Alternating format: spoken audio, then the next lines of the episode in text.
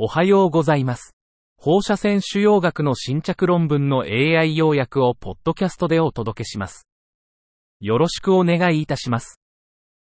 論文タイトル、第4次産業革命時のがん医療、がん医療と人工知能に関する医療従事者の見解への洞察。Cancer care at the time of the Fourth Industrial Revolution. An insight to healthcare professionals' perspectives on cancer care and artificial intelligence.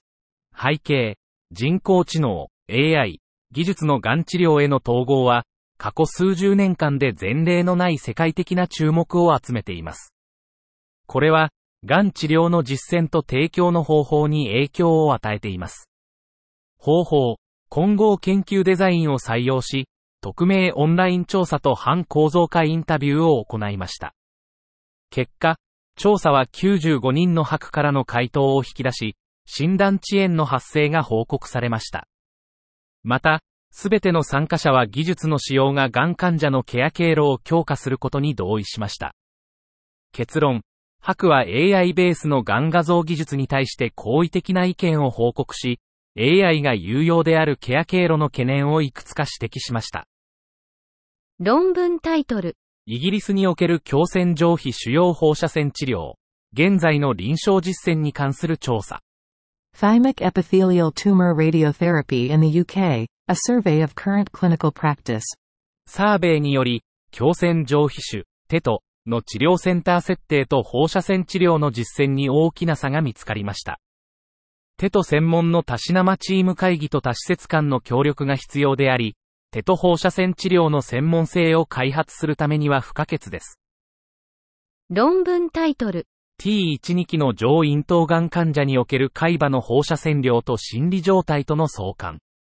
Correlation between hippocampal radiation doses and psychological condition for patients with stage T12 nasopharyngeal carcinoma. 研究目的。T12 期の鼻咽頭がん患者の放射線照射量と心理状態の相関を調査し、心理的健康を保つための適切な海馬照射量を提案すること。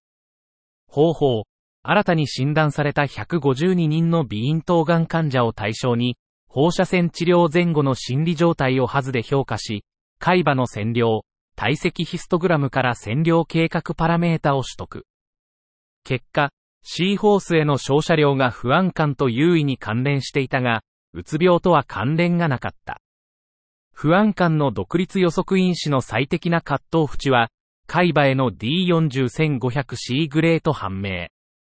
結論、この研究は、放射線照射量と心理状態との関連性を示し、心理的健康を保つための海馬保護の重要性を示唆している。論文タイトル、進行上咽頭がんにおける化学療法導入の潜在的ベネフィットを選択するための構造化 MRI レポートを用いたルールフィットに基づく予後分析、二重施設研究。A rule fit based prognostic analysis using structured MRI report to select potential beneficiaries from induction chemotherapy in advanced nasopharyngeal carcinoma. A dual center study. 背景と目的、鼻咽頭がん、NPC の予後予測には構造化 MRI レポートが有用ですが、構造化変数間の内在的関連性は十分に活用されていません。本研究では、ラレフィットベースのモデルの特徴統合と予後予測の性能を調査しました。材料と方法、非転移性進行ノンプレイヤーキャラクターと診断された1207人の患者を広報史的に登録し、訓練、N イコール544、内部テスト、N イコール367、外部テスト、N イコール296のコホートに分けました。機械学習アルゴリズムを用いて予後モデルを構築しました。結果、構造化変数をステージモデルに組み込むことで、予後予測の性能が大幅に向上しました。ラレフィットにより、構造化変数を含む6つの予後ルールが特定されました。結論、構造化変数の背後にある内在的関連性を明らかにするラレフィットベースのルールスモデルは、リスク分類と個別化された IC 治療の指導に有望です。論文タイトル、転移性人透明細胞癌の管理、ASCO ガイドライン速報版。Management of metastatic renal clear cell cancer. ASCO Guideline Rapid Recommendation Update. ASCO 迅速推奨更新は、新たな実践変更データの出現に対応して、特定の ASCO ガイドライン推奨を修正するものです。これらの更新は、証拠のレビューに基づき、ASCO ガイドライン方法論マニュアルに記載されたガイドライン開発プロセスに従います。これらの記事の目的は、最適ながん治療オプションについての情報を、医療従事者と一般の人々に迅速に伝えることです。面積事項やその他の重要な情報については、付録1及び付録2、オンラインのみを参照してください。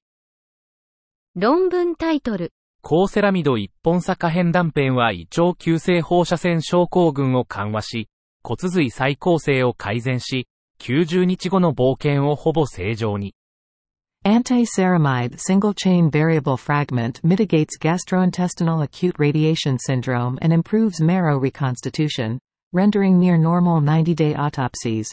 目的、2001年9月11日以降、核の脅威に対抗するため、HRS と GIRS という2つの症候群を緩和する医療対策が開発されました。